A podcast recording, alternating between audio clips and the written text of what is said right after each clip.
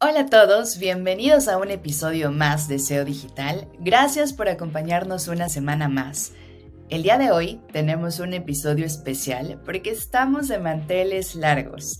Y es que a lo largo de todos estos meses les hemos platicado sobre diferentes metodologías, casos, tendencias en marketing, tecnología y sobre todo en negocio que debe de conocer la alta dirección. Y todo esto, nuestro querido Luis Vadillo lo ha vertido en un fenomenal libro que ya está disponible. Y hoy hablaremos precisamente de los puntos clave de este contenido, de los cinco principios de marketing digital para la alta dirección. Así que si les interesa ahondar en más, no nos esperemos más, no se desconecten porque ya estamos comenzando. SEO Digital, tecnología, negocios, marketing online, expertos y mucho, mucho más un espacio pensado para ayudar a dueños, directores y gerentes de marca a tomar mejores decisiones. Conduce Luis Vadillo, Cristina Pineda y Andrés Costes. Patrocinado por MSK, expertos digitales. A finales de los años 90, Elon Musk creó un banco online llamado X.com, mientras que Peter Thiel y Max Levinchin iniciaron Confinity, una empresa para procesar transferencias a través de asistentes personales, mejor conocidos como Palm. ¿Se acuerdan de las Palm? Pero donde estuvo mejor el negocio fue en las transacciones web.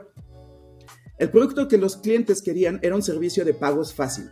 Ambas startups encontraron demanda en eBay. X.com y Confinity se convirtieron en feroces competidores, pero en lugar de seguir luchando a muerte, decidieron fusionarse creando así PayPal.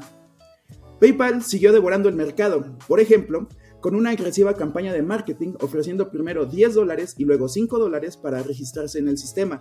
Provocó que el crecimiento durante el primer trimestre del año 2000 fuese de un 7 y un 10% diario. A finales del 2000, PayPal ya estaba fusionado, ya estaban unidos. Elon Musk estaba al frente de la compañía recién combinada, pero era un matrimonio difícil.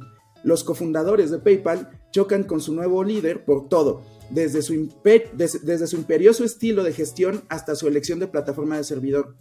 Discusiones sobre tecnología, el nombre de la empresa y la dirección en general llevaron a la destitución de Musk mientras él estaba en el extranjero, pero se mostró amable en su nota de despedida a los empleados y elogió a Thiel. PayPal dependía tanto de eBay que los ejecutivos temían continuamente que se les cortara el acceso. Ello, dio lugar a duras batallas y una relación de ida y vuelta, hasta que el sitio de subastas compró a PayPal por 1.500 millones de dólares en el 2002. Poco después, cuando intentaba poner en marcha su empresa de coches eléctricos, Tesla Motors, Musk declaró que Thiel no quiso invertir ahí porque no creía del todo en el cambio climático. A pesar de que su relación estaba complicada tras el golpe de PayPal y la negativa de la inversión en Tesla, Thiel apoyó la empresa aeroespacial de Musk en sus primeras etapas.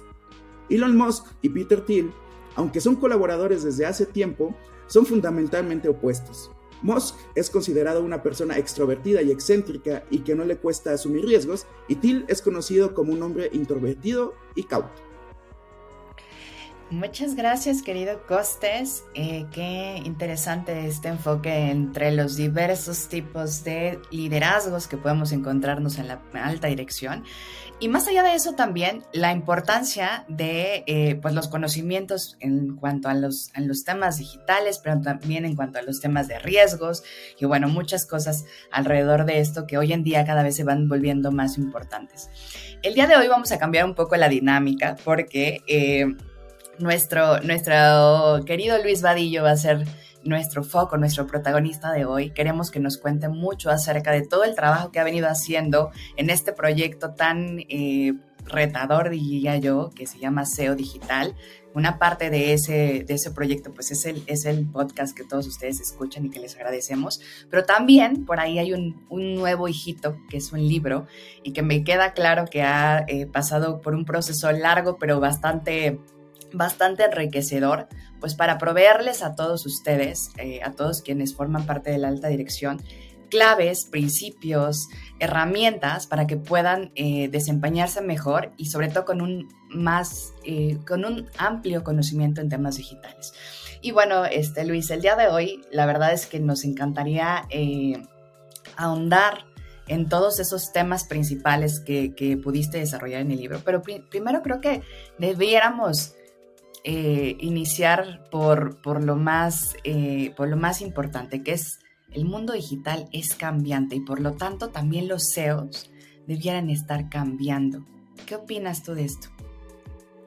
Muchísimas gracias, querida Cris. Gracias a todos por escucharnos una semana más en este episodio de SEO Digital, la versión podcast y ahora la versión libro.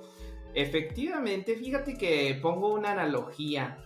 Eh, la alta dirección de las empresas, los y las CEOs que se encuentran al frente de las empresas o posiciones del C-Level, los CMOs, las CMOs, eh, CFOs y demás, se encuentran ante un mundo cambiante, un mundo que cada día eh, está poniéndote más retos al frente y por supuesto que una de las consideraciones básicas de cualquier persona en la alta dirección es poder garantizar la rentabilidad del negocio, la supervivencia a lo largo del tiempo, la competitividad y el entorno como tal entre la relación entre tus proveedores, tus colaboradores y tus clientes.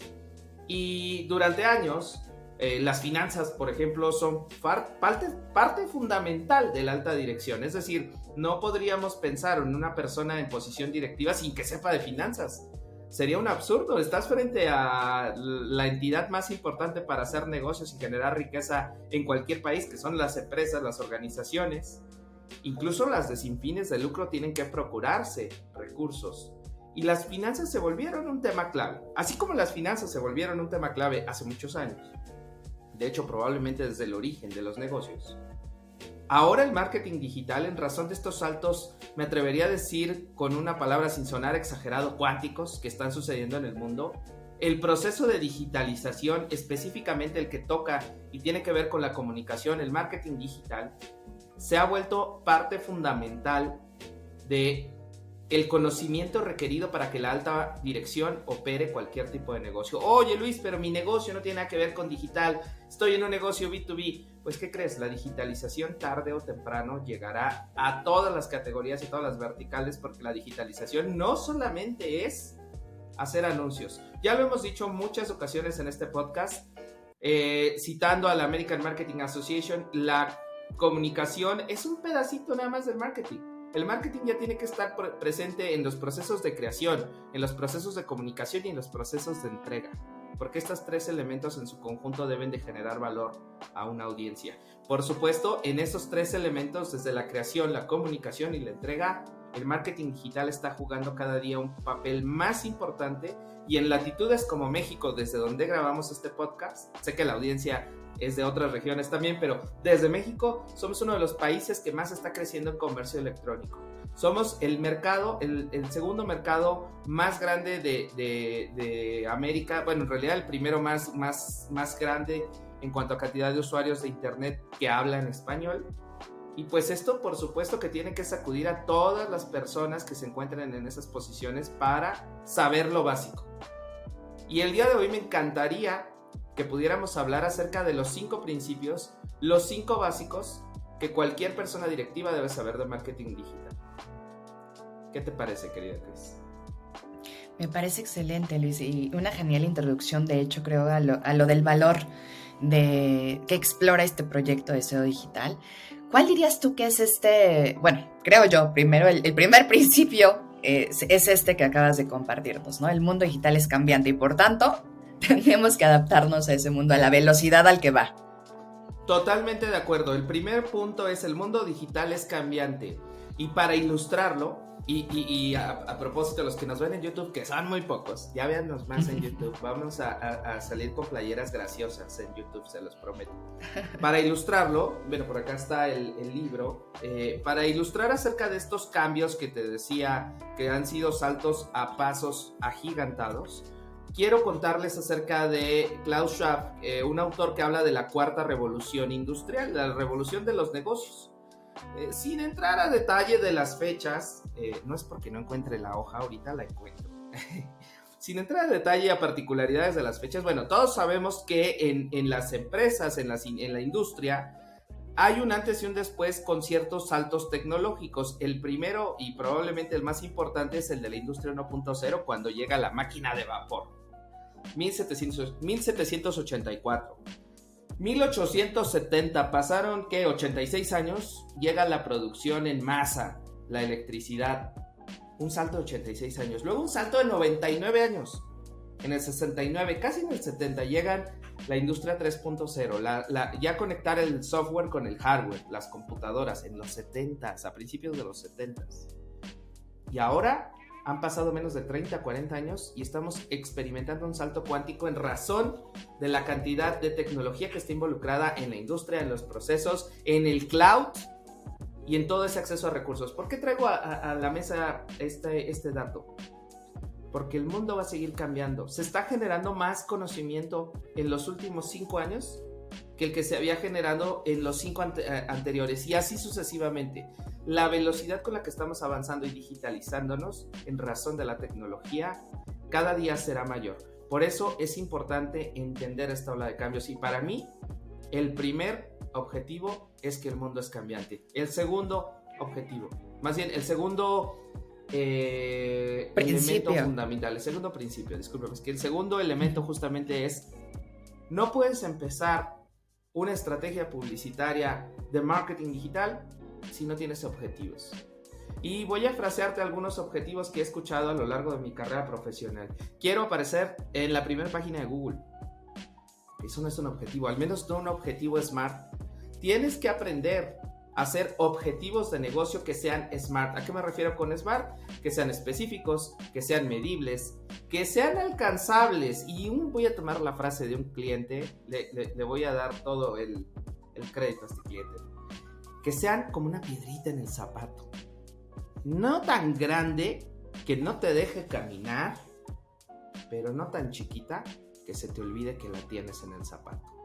Un objetivo que sea retador, que sea medible, que sea alcanzable, que sea específico, que esté dentro de un margen de tiempo. Un objetivo SMART. No voy a poder entrar a profundidad en todas las partes del acrónimo, pero ¿cómo quedaría? A finales del 2022 queremos aparecer en la primera página de resultados, porque no se puede garantizar siempre el 1, para estimar lograr 120 mil visitas a nuestro sitio web y manteniendo la tasa de conversión habitual, generar 1.200 oportunidades de negocio que se traduzcan en 120 ventas con un ticket promedio de 10 mil dólares. No hagan las matemáticas, lo dije al aire. Pero básicamente por ahí, define tu rumbo y tus objetivos. Y mucho de estos rumbos y objetivos en el libro SEO Digital hablamos un capítulo mm, sobre este, este particular. Y hay algunos otros, y creo que tú eres la experta, querida Cris, para hablarnos. ¿Qué me dices de aprendizaje, metodologías? Creo que es otro tema fundamental. Claro que sí, de hecho yo la verdad que me siento muy orgullosa de haber eh, sido parte un poquitín de ese proceso que tuviste en, este capítulo, este, porque lo Yo diría que, un, un mucho, porque además quiero contarles que lo que hicimos para este libro fue traernos expertos y agradecerle a los expertos que han participado, agradecerle públicamente a Fernando Mosqueda, que está aquí presente, a Cristina Pineda, a Andrés Costes, a Gerardo de la Vega, a Alan Vázquez, a Carlos Bautista, a, el doctor Claudio Flores, a Paulina Chavira, gente que nos estuvo ayudando con diferentes elementos en el libro y que hacen que no sea una visión de Luis. A ver, puedo tener algunos años dedicándome a esto, pero estoy convencido y seguro que no tengo la verdad absoluta. Pero acercándome a expertos, por eso te regreso la pelota, querida Cris, y Chris decía, una de las partes fundamentales es el proceso de aprendizaje, pero estructurado. Cuéntanos más, querida Correcto. no nomás es saber por saber. Exactamente. Creo que una de las cosas principales cuando estamos ya en el camino de la digitalización y de poder profesionalizar la parte de marketing digital es que queremos hacer de pronto tantas cosas, al día de hoy ya hay un montón de herramientas, hay un montón de medios, hay un montón de cosas que, queremos hacer ya como tal, pero de pronto las empezamos a hacer en silos, desconectadas, ¿no? Y también sin una estructura estratégica que nos permita así eh, enfocarla en objetivos específicos, ¿no? Como lo que decías antes. Entonces, para nosotros era sumamente importante compartirles herramientas asociadas a metodologías probadas, incluso no solamente asociadas a este tema del marketing, sino que se han probado en diferentes partes del mundo este, en otros, con otros enfoques, ¿no? como design thinking, pero también eh, integrándolos con elementos del ecosistema digital ¿no? que todos conocemos. Eh, y un poco tratándole de dar orden a todas estas piezas dentro de, de la parte digital y viendo en qué parte entra cada una y entonces empezando a definir un proceso de trabajo, una metodología que nos permita y les permita a ustedes empezar a ordenar todas esas herramientas que tienen todos esos objetivos que tienen y empezar a accionar en función de eh, pues una estructura, ¿sale? Entonces nosotros tratamos de, de, compartirles esta visión de cómo la parte metodológica es sumamente importante, si bien va de la mano, sí, con un tema de... Em, con un tema de, probar, con un tema de, ir eh, generando aprendizaje a lo largo de los procesos, ¿no? Eh, sumábamos el tema del aprendizaje porque sin duda es importante equivocarte rápido, aprender y volver a probar, el tema de la iteración, ¿no? Eh, pero también es sumamente importante entender que este proceso de iteración es parte de una metodología en realidad más grande, ¿no? Y que aunque a todos nos gusta estar también haciendo pruebas controladas, betas y todo, eso es parte también de una, de una visión metodológica amplia e incluso hasta global de muchas cosas, ¿no? Eh, entonces, eh, me parece que un tercer punto importante aunado a entender que el mundo es cambiante y entender que tienes que tener un rumbo claro, es entender que tienes que tener una metodología, una estructura y una cultura de aprendizaje constante e iterativa dentro de tu organización. Y todo esto lo exploramos ya más a fondo, es incluso explicándoles la metodología concreta que nosotros usamos, que es el Mass Thinking, paso por paso. Ya dedicamos un episodio a hablar de eso, pero este sin duda es, eh, yo, yo diría, es el tercer punto clave, eh, el tercer principio que, que, debiéramos compartirles y dejarles. Eh, y doy la estafeta para un cuarto punto que tiene que ver ya con un entendimiento de este ecosistema. Si ya lo estructuramos y todo, pues también hay que entenderlo más a fondo. ¿Cómo ves, Fer? Sí, Cris, muchas gracias, amigos.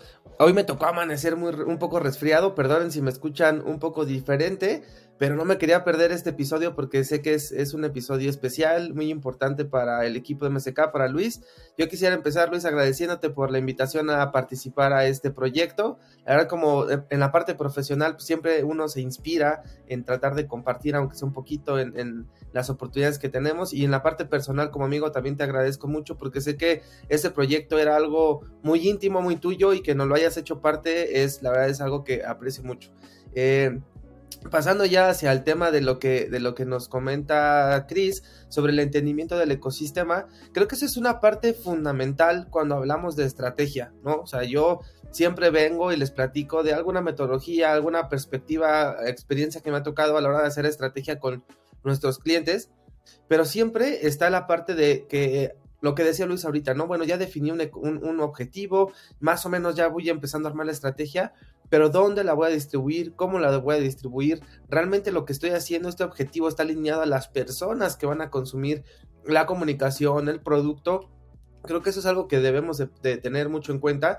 Y retomando un poco lo que fraseabas hace un ratito, Chris, sobre el Mass Thinking, que es nuestra metodología, hay que entender muy bien estos tres pilares yo no lo pasaría por alto en esta conversación porque para la hora de hacer este entendimiento del ecosistema es muy importante que sepamos, uno, lo que dijo Luis, el objetivo de negocio, o sea, hacia dónde quiero llegar, cómo me voy a comportar, cómo lo voy a medir a lo largo del tiempo a mi negocio. Después, ¿quiénes son las personas que conforman este, esta relación de valor entre, entre mi marca, mi producto, mi servicio, que es mi negocio y este y, y, quien lo están consumiendo, o sea, quiénes son ellos, cómo se comportan, cómo se sienten, cómo los voy a identificar, cómo les voy a, les voy a, comunicar o a platicar lo que quiero este, compartir con ellos.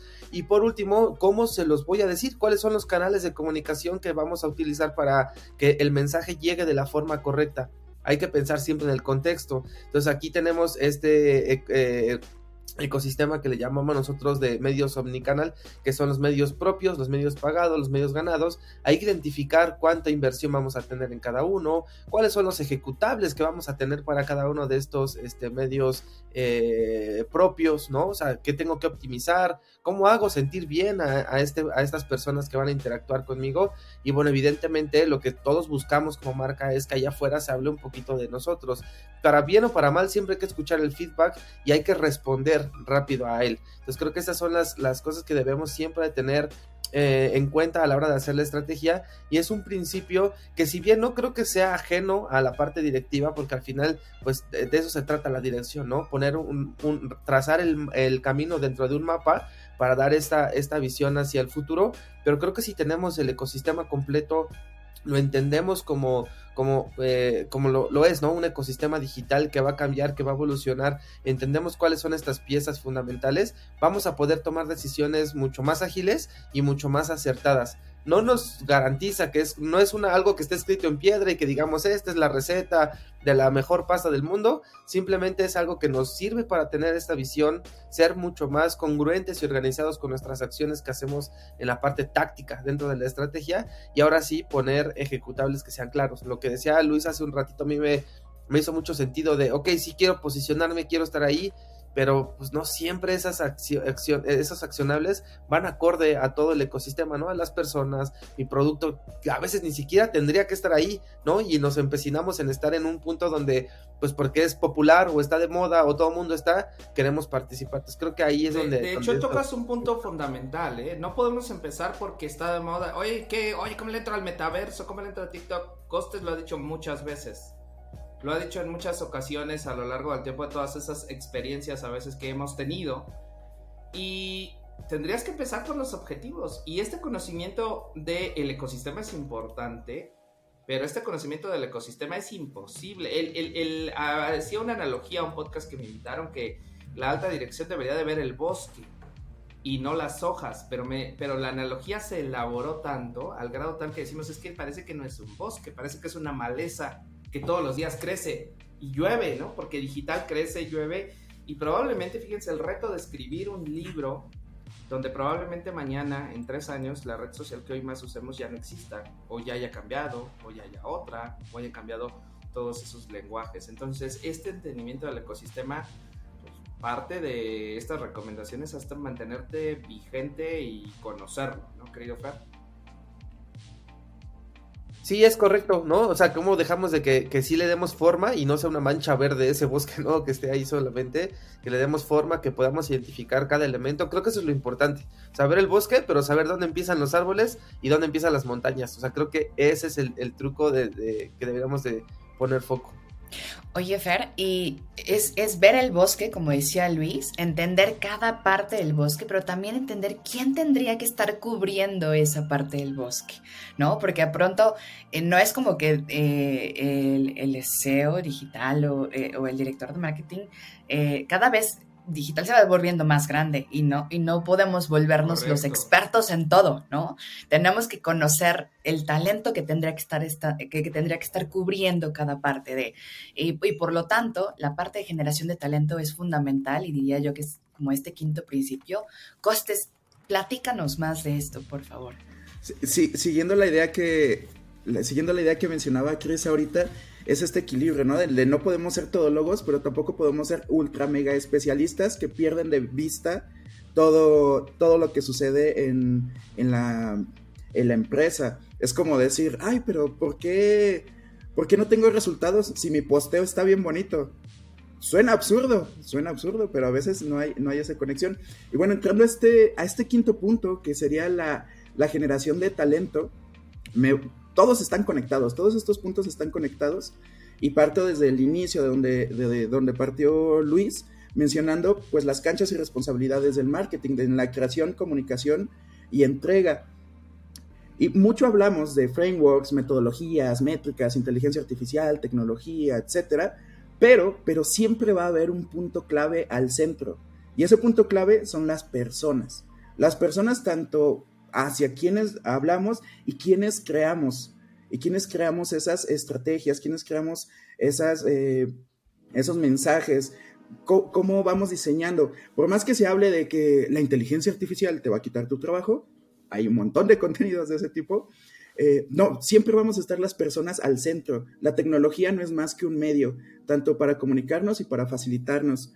Eh, esta creación del, eh, esta creación y generación del, del, talento, y podemos irnos al caso curioso que, que tuvimos, ¿no? Cómo se creó una, llamémosle, pandilla PayPal, que dentro de PayPal después se desintegró y ahí hay las personas que estuvieron en PayPal estuvieron involucradas en cofundar YouTube, LinkedIn, Flickr, Yelp, eh, uno fue CEO de Reddit, eh, inversionistas iniciales de Facebook, o sea, tocaron el Internet literalmente, literalmente. Configuraron, las personas son las que cambian la realidad del, no del Internet, de los negocios. Cuando yo hablo, tengo otra plática, eso no tiene tanto que ver, hablamos un poquito en el libro, tengo otra plática donde hablamos de estrategia. Y mi mejor ejemplo para hablar de estrategia es el ajedrez. Tiene las mismas fichas, las mismas condiciones. No es un tema de azar, no es un tema de buena suerte, es un tema de estrategia, de saber poner tus fichas contra el rival y saber jugar mejor contra el rival. Y a veces el rival es un competidor directo, a veces es un indirecto, a veces es la industria. Estás cambiando y sacudiendo el mundo. Coincido contigo, las personas serán quienes hagan la diferencia. Y esas personas.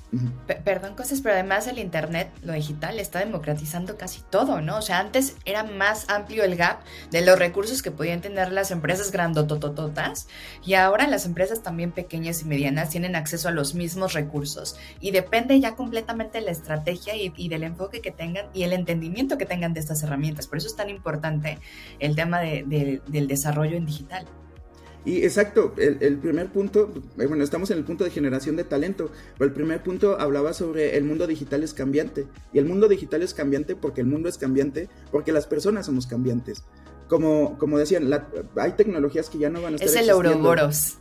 Sí. El, punto 5 se vuelve a conectar con el 1. Sí, totalmente. Y y conectando con la parte de ver el bosque y estar listos. No se trata de predecir el futuro, se trata de estar listos estar listos para ese futuro. Y esa forma de estar listos es crear un gran equipo, un buen equipo, una mezcla entre generalistas, especialistas, conocimiento transversal, aunque yo sea especialista de un área que pueda conectarme con otra, no trabajar en silos, eh, mantener ese, ese talento vigente, encontrar formas de innovar, encontrar formas de innovar porque, y dentro de la agencia lo hemos platicado, ¿qué pasa si, si contratamos un sociólogo, un filósofo, una filósofa.